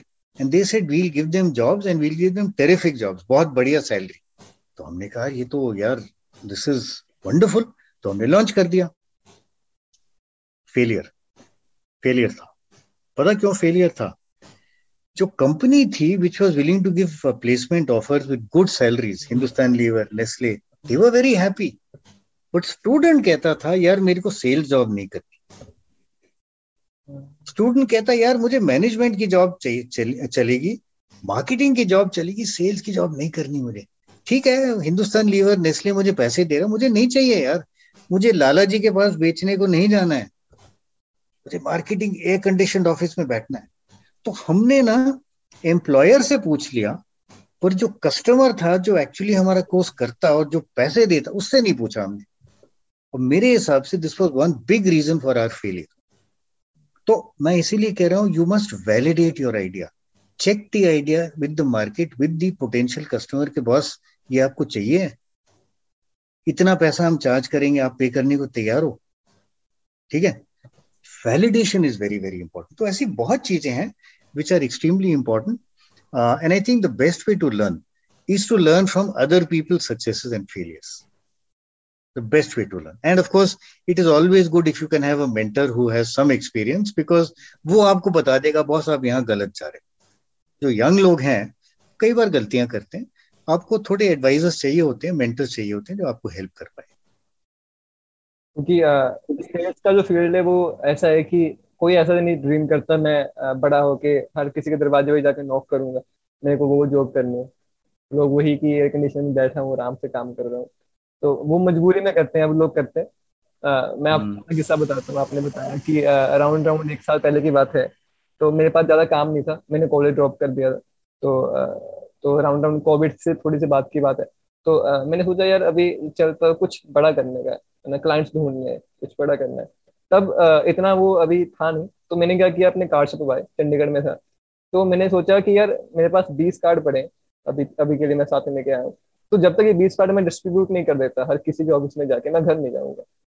मैं सुबह हम्म। निकला नौ बजे आसपास ऑटो में बैठा हर जो मेरे को सेंटर मिल जहाँ भी मुझे लगा कि ये यहाँ पे काम हो सकता है तो मैं हर किसी के हाँ। पास गया गूगल पे दिखाया कि यार ये ऑफ़िस है कहाँ है तो पूरे चंडीगढ़ में घूमा। जब तक वो बीस के बीस कार्ड मैंने दे के नहीं आया किसी को तब तक मैं घर नहीं आया। तो मेरे को वहाँ से एक काम मिल गया था बीस में से। हाँ। तो मैं मैं करना पड़ता है। चॉइस नहीं है। गर्मी थी धूप थी पूरी। मैं नहीं यार करके जाएँगे। हम्म, घर नहीं बिल्कुल। तक। कर, करना पड़ता है बॉस। यार आप अगर अपने ऑफ़िस में बैठे रहोगे एसी चला के कि ये धंधा मेरे पास अपने आप आएगा अपने आप नहीं आता। पेड़ से नहीं टपकता धंधा बॉस। आपको जाके लेना पड़ता है। बहुत ज़रूरी। मेहनत करनी पड़ती। करेक्ट एब्सोल्युटली क्योंकि uh, मेरा ये भी रहा है लाइफ के अंदर कि हर रोज सिर्फ़ एक डिसीज़न लेता हूँ जो मेरे को अनकंफर्टेबल करता है अच्छे काम के लिए। पॉडकास्ट सुनने से एक है जब हम पॉडकास्ट शुरू कर रहे थे मेरे को लोगों से ऐसा चाहे इंट्रोवर्ट हूँ ऐसा मैं कभी ऐसा खुले होकर बात नहीं करता भी जगह जगह जाके ना? तो मेरे को थोड़ा सा ऐसा रहता था। तो अब तो चलो मैं खुल गया हूँ। तो मैंने सोचा यार ये अनकंफर्टेबल डिसीज़न है इसको करते हैं। मज़ा आएगा। डर लग रहा है जो धक धक कर रहा है वो करेंगे देखी जाएगी। अच्छा आइडिया गुड आइडिया हाँ तो उसके बाद मैं हर रोज एक मेरे पास वो शीट लगी हुई है एक्सेल शीट तो उसमें टिक करता हूँ। हम्म। अगर मैंने आज कुछ अच्छा ऐसा काम किया जो मेरे को अनकंफर्टेबल कर रहा था। अगर वो किया तो मैं टिक कर देता हूँ। अपने आप को रिवॉर्ड देता हूँ इतने पैसों का कि हाँ यार मैं आपका अपने आप के लिए वो कंपाउंडिंग रिवॉर्ड ऐसा नहीं है कि हर रोज मारो सौ मिल रहा है। तो नेक्स्ट दिन मुझे एक सौ दस हो जाएँगे। अगर वो उसको मैं चलाता रखूँगा हर रोज करता रहूँगा तो मैं अपनी लाइफ को ऐसे ही चलाता हूँ हर रोज एक डिसीज़न वो मेरे को ऐसा लगता है भी हाँ यार अब मज़ा आ रहा है लाइफ के अंदर। बहुत ही ज़्यादा आप यंग आदमी हो पर बहुत ज्ञानी हो। ज्ञानी ज्ञानी नहीं बस वो थोड़ा बहुत टिप एंड टॉप करते बहुत वही है एक और मेरे मन में थोड़ा सा है कि हर कोई हड़बड़ी में है। जैसे मैं अभी अठारह साल का था तो मेरे को ये था कि यार मैं इक्कीस तक ज़्यादा देना करोड़पति बन जाऊँगा मैं मिलियन बिलियनियर होऊँगा ठीक है। तो मेरे को एक हड़बड़ी थी लाइफ के अंदर कि यार मेरे को जल्दी जल्दी कुछ अचीव करने का जल्दी जल्दी कुछ करने का। वो हर किसी के साथ है। मैं किसी को मिलता हूँ तो बोलता है यार मेरे को चौबीस तक बिलियनियर बनना है। मेरे को वर्ल्ड थर्टी थर्टी में थर्टी में आता है शॉप के अंदर। तो वो हड़बड़ी सही चीज़ है या धीरे धीरे प्रोग्रेस करना चाहिए आपको टाइम टू टाइम देखो इसमें ना दो तीन बातें हैं। अगर अगर हड़बड़ी इस चीज़ के लिए है कि मुझे इतना पैसा बनाना है वो गलत है। गलत है। अगर हड़बड़ी इस चीज़ के लिए कि मैंने बढ़िया काम करना है और मुझे मार्केट लीडर बनना है वो ठीक है। कई बार हड़बड़ी जो है ना इट इज़ रिक्वायर्ड उसका बड़ा सिंपल रीजन है कि देखो बस हमारे मोदी जी क्या बोलते हैं? बोलते हैं, हर बार मेरे 135 करोड़ देशवासी. तो किसी को कभी ये नहीं सोचना चाहिए कि boss I am the only guy with this bright idea यार, वो 135 करोड़ में से हज़ारों लाखों होंगे जिनके पास सिमिलर आइडिया है। अगर आप जल्दी नहीं ग्रो करोगे तो दूसरा आदमी आपसे जल्दी ग्रो करेगा आपका जो बिज़नेस है, आपके जो कस्टमर है, उनको उठा के ले जाएगा। ठीक है? तो जिसको हम कहते हैं ना scaling up rapidly rapid growth ये बहुत ज़रूरी इसके लिए हड़बड़ी ज़रूरी है। लेकिन अगर हड़बड़ी इस चीज़ के लिए कि बॉस मतलब मेरे बैंक में पचास करोड़ होने चाहिए थे, क्यों नहीं हुए? वो गलत बात है। यार आप बिज़नेस को बढ़ाओ। क्वालिटी को सैक्रिफाइस मत करो बट बिज़नेस को बढ़ाओ। जल्दी बढ़ाओ ताकि आप जल्दी स्केल अप करो। पैसा अपने आप आएगा। तो इस चीज़ की हड़बड़ी ठीक है but never compromise on customers never compromise on quality क्योंकि आइडियाज़ तो बहुत है के अंदर। ये नहीं है कि लो मैं सबके पास है। Execution is important execution is important आप कैसे उसको इम्प्लीमेंट कर रहे हो? बहुत बड़ी करेक्ट बिल्कुल। Absolutely hmm. तो तो आज का हम वैसे एक लास्ट पॉइंट डिस्कस करते हैं। काफ़ी बड़ा पॉडकास्ट हो गया। तो थोड़ा सा ये इंडियन ऑडियंस के लिए क्वेश्चन है क्योंकि एक मसाला टाइप है, क्योंकि इंडियन ऑडियंस को एजुकेशन से ज़्यादा मसाला पसंद है, ठीक है, हर किसी को पसंद है। तो आप अगर कंफर्टेबल हो तो इसको आंसर कर देना, वरना कोई चक्कर नहीं है इस तरह से थंबनेल यूज़ करना चाहते हैं एज सच तो मैं पूछता हूँ क्वेश्चन ये, कि जो इंडिया का स्टार्टअप इकोसिस्टम है, वो वैल्यूएशन गेम चल रही है, ठीक है मोस्ट यूनिकॉर्न्स है, वो प्रॉफिटेबल नहीं है, ठीक है, फिर भी लाखों रुपया उठा रखा है ना? आईपीओ हो रही है लॉस मेकिंग कंपनीज़ की तो काफ़ी कुछ गड़बड़ चल रहा है। आपको क्या लग रहा है कि जो इंडियन का स्टार्टअप इकोसिस्टम है वो एक अच्छे तरफ़ जा रहा है या एक सिर्फ़ एक वैल्यूएशन गेम बन के रह जाएगा? बहुत ऐसा है। हम्म। जो लॉन्ग टर्म डायरेक्शन है बहुत ही बढ़िया है। बहुत बढ़िया। मैं तो ये कहूँगा कि यार हमारा जो स्टार्टअप का एनवायरनमेंट है वो शायद अमेरिका चाइना से कहीं आगे कहीं आगे और उसकी रीजन मैं बताता हूँ। क्योंकि देखो यार यहाँ अपॉर्चुनिटीज़ इतनी है। एग्ज़ाम्पल ले लो। हमारे यहाँ ना एग्रीकल्चर आप ले लो उस कितनी बड़ी अपॉर्चुनिटी है। बहुत बड़ी। एग्रीकल्चर में प्रोडक्टिविटी लाना कितने कितना कुछ आप कर सकते हैं ठीक है ना? मैं एक एग्जांपल देता हूँ हमारी एक स्टार्टअप है कॉल्ड एग्रिक्स जो छोटा किसान है ना जिसके पास छोटा खेत है मे बी पाँच बीघे का है एक एकड़ का दो एकड़ का ठीक है? वो ना तो ट्रैक्टर अफोर्ड कर सकता है ना वो हार्वेस्टर अफोर्ड कर सकते हैं ना वो आ, आ, ये जो स्प्रे स्प्रेइंग गन है वो ना वो कुछ भी नहीं अफोर्ड कर सकता ठीक है? तो जो भी करेगा मैनुअली करेगा। तो एग्रिक्स ने क्या किया? उन्होंने कहा ठीक है we will put together lots of villages and उनका हम एक क्लस्टर बनाएँगे। तो एक क्लस्टर में सौ विलेज है सौ गाँव है ठीक है? तो उन सौ या पचास गाँव है।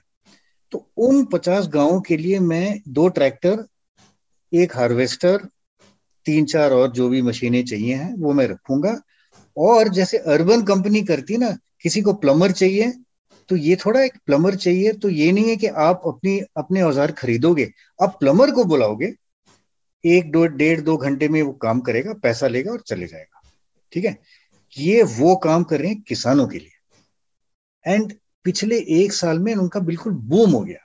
तो लुक एट दी अपॉर्चुनिटी जो छोटे किसान हैं हमारी कंट्री में इतने सारे हैं वो ये सब नहीं कर सकते एग्रिक्स कर रहे हैं उनके लिए ठीक है?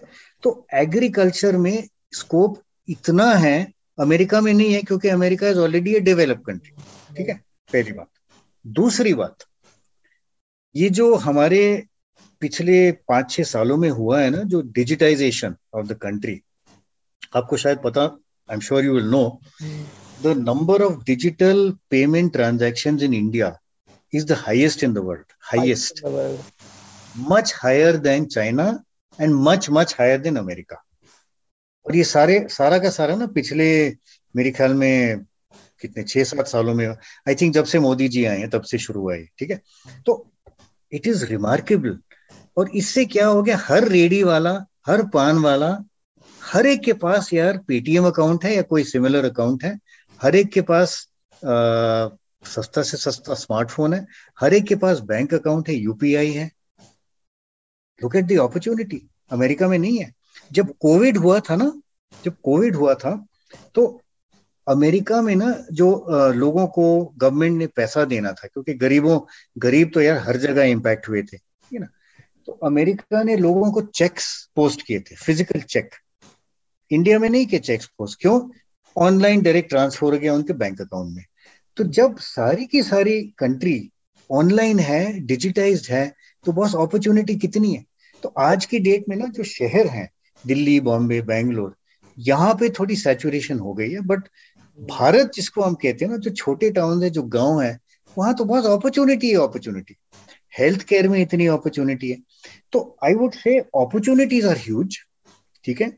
स्मार्टफ़ोन सबके पास है इंटरनेट अवेलेबिलिटी है, सब सारे में, बिजली सारे में अवेलेबल है।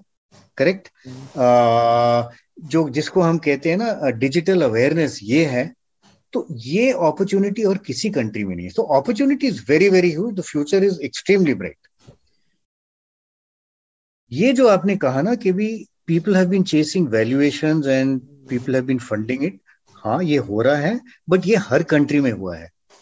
आप स्टॉक मार्केट में देखो बॉस नेटफ्लिक्स की valuation I think in the last one week has come down by fifty percent ठीक है? तो ये हर कंट्री में हुआ है कि भी people have been chasing only numbers only revenues and they have not been looking at profits they have been trying to be loss make but ये चेंज हो रहा है. The founders have realise that investors have realise that आप recent जो हमारे unicorns है ना जो जिनकी आईपीओ हुए हैं आप uh, जोमैटो को देख लो। जोमैटो आप पॉलिसी बाज़ार को देख लो। ठीक है? आप नाइका नाइका तो खैर थोड़ा प्रॉफिटेबल है। All of them are gradually moving towards profitability so ये जो है ना where investors have been willing to put in money even to loss making companies ये हर कंट्री में हुआ है। It is not that we are unique but her country में it has gone towards a situation where people are asking for profits. Even in india it is happening now. तो ये यार learning cycle है। We have been through this now every investor says boss मेरे को आज की date में profit मत दिखाओ but show me a path to profitability कि भाई, ये मेरा डायरेक्शन है, हर साल मेरा लॉस कम होगा। And ultimately it will only be दो स्टार्टअप विच अल्टीमेटली सर्वाइव जो प्योर लॉस मेकिंग है, सिर्फ़ लॉस मेकिंग रहेंगे they will not survive in the future तो ये लर्निंग कर्व है। Every country is gone through it we are also going through it but in the long run I would say जितनी opportunity यार हमारे यहाँ है ना और कहीं भी नहीं है। मैं तो यार अपने दोस्तों को बोलता हूँ जो अभी बाहर जाके अमेरिका में सेटल हुए यार तू वो सब छोड़ दे वापस आ जा। असली अपॉर्चुनिटी अब यहाँ है। यहाँ पे। अब मैं और मैं ये आपके जितने भी यंग फाउंडर्स और पोटेंशियल फाउंडर ना जो ये सुन रहे हैं मैं सबको यही बोलूँगा बॉस इससे बड़ी अपॉर्चुनिटी कहीं नहीं है। uh, मेरे रिलेटिव्स कनाडा में रहते हैं। एज अ पंजाबी ये तो आपको पता ही। हाँ यार, पंजाब से तो सारे वहीं जाते हैं। आप मत जाना। नहीं, मैं नहीं जाऊँगा। मैं तो सब इंडिया में रहूँगा। इंडिया मेरे को अच्छा लगता है। हर कुछ है यहाँ पे। रेगिस्तान पहाड़ ठंड गर्मी सब कुछ। एक अच्छा इन्वायरमेंट है। बट मेरी कल रात को बात हो रही थी तो बेसिकली उन्होंने बताया, वैसे हम इसी टॉपिक पे बात कर रहे थे कि यहाँ का जो पेमेंट सिस्टम है, और अपने इंडिया का बहुत फ़र्क है। मतलब इंडिया का इतनी कन्वीनियंस है कि आपको या गूगल पे कर दो यूपीआई कर दो काम खत्म। यहाँ पे या तो कार्ड से स्वाइप करना पड़ता है या और चीज़ें ईमेल ट्रांसफ़र है सब कुछ और है। बट वो इतना मज़ा नहीं आता जो इंडिया के अंदर मज़ा आता है पेमेंट के अंदर करने में। यार कबा, कबाड़ी आता है हमारे घर कबाड़ी आता है। हाँ। वो कहता है जी आपको पेटीएम कर दू?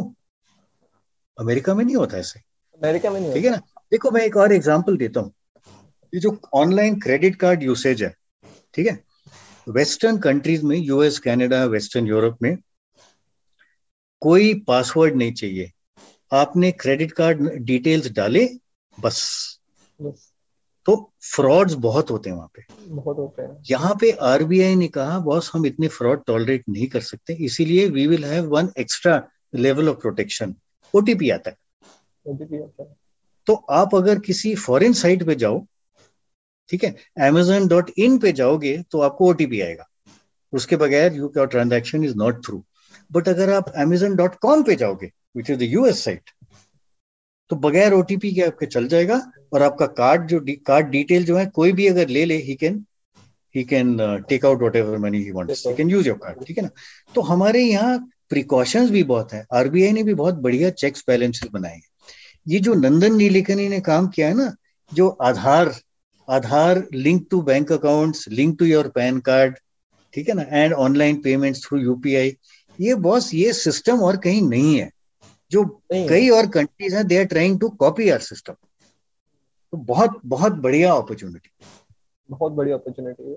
और वैसे मैंने एक स्टडी भी पढ़ी थी। वो कह रहे हैं कि आने वाले टाइम के अंदर स्टार्टअप की जो अपॉर्चुनिटी है वो मेनली मेंटल हेल्थ के रिगार्डिंग बहुत होने वाली है। क्योंकि आज बहुत फ़ील्ड है मेंटल हेल्थ में भी है। बहुत फील्ड्स में। भी है बहुत फ़ील्ड है क्योंकि जो आजकल के यंग जनरेशन है वो फ़ोन पे बैठे हुए बस स्वाइप कर रहे हैं रील देख रहे हैं वो हाँ, हाँ। उनका टेंशन स्पैम कम हो गया तो थोड़ा बहुत डिप्रेशन आ जाता है उसकी लाइफ कितनी अच्छी है मेरी अभी मैं यहाँ करेक्ट करेक्ट तो वो यार मेरी हाँ। मेरी ना मेरी ग्रैंड डॉटर दो साल की है वो फ़ोन लेके ऐसे ऐसे करती है। ऐसे कर देखती वीडियोस देखती। तो यार सही बात है। तो ये रहेगा थोड़ा इंडिया के अंदर अभी नया नया जो वो बूम हो रहा है तो इसके थोड़े इफ़ेक्ट भी आएँगे। उसको सोल्यूशन भी हमें ये सब तो होगा ये सब तो यार होगा बट ठीक है बस प्रोग्रेस में थोड़ा बहुत थोड़े पंगे तो होते हैं। ठीक है ओवरकम करेंगे। साथ मिलकर करेंगे ओवरकम एज अ फाउंडर भी ओवरकम करेगा। तो मैंने बोलता कि अगर किसी नेशन को आगे बढ़ाना है तो अपने फाउंडर्स को आगे बढ़ाओ। वो तो बिल्कुल बस आप नहीं नहीं आप जैसे यंग लोग आगे ले जाएँगे। हम जैसे लोग नहीं। हम जैसे लोग मेंटर करने के लिए एडवाइस देने के लिए बैठे आप जैसे लोग आगे ले जाओगे मुल्क को और बहुत आगे जाना और बहुत अपॉर्चुनिटी बहुत अपॉर्चुनिटी है। तो काफ़ी अच्छा सेशन ये गया। तो अब एक हम क्लोजिंग नोट करते होते हैं फाउंडर्स के लिए आपके मन में कोई एडवाइस हो कि ये दे के जाऊँ मैं फाउंडर्स को तो कोई as such closing note session का? बॉस मैं एक ही चीज़ बोलूँगा।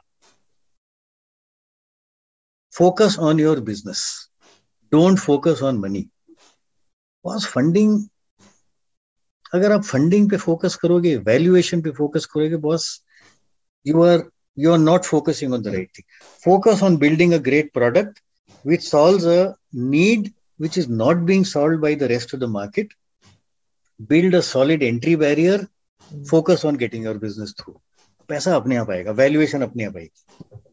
Just focus on your business सही बात है आपकी। बहुत सही एडवाइस है। तो बाकी जिन्होंने ये पॉडकास्ट एंड तक देखा देखो वो तो आपको डेफिनेटली आप एक अच्छे टेंशन स्पेन वाले बंदे हो क्योंकि आजकल के टाइम पे तीस सेकंड से ज़्यादा कोई बंदा वीडियो नहीं देखता। तो एक तो एक घंटे का पॉडकास्ट देखना अपने आप में अचीवमेंट है। तो अगर आपने ये करा है तो तो अगर आपने ये अचीव कर लिया तो ये बुक भी जाके देखो अमेजोन पे नीचे लिंक ठीक है इसको जाके पढ़ो ठीक है। ये भी बहुत बड़ी अचीवमेंट अगर आपने इसे पढ़ लिया तो राउंड राउंड आपके तीन चार साल बच जाएँगे मेरे हिसाब से सीखने के लिए।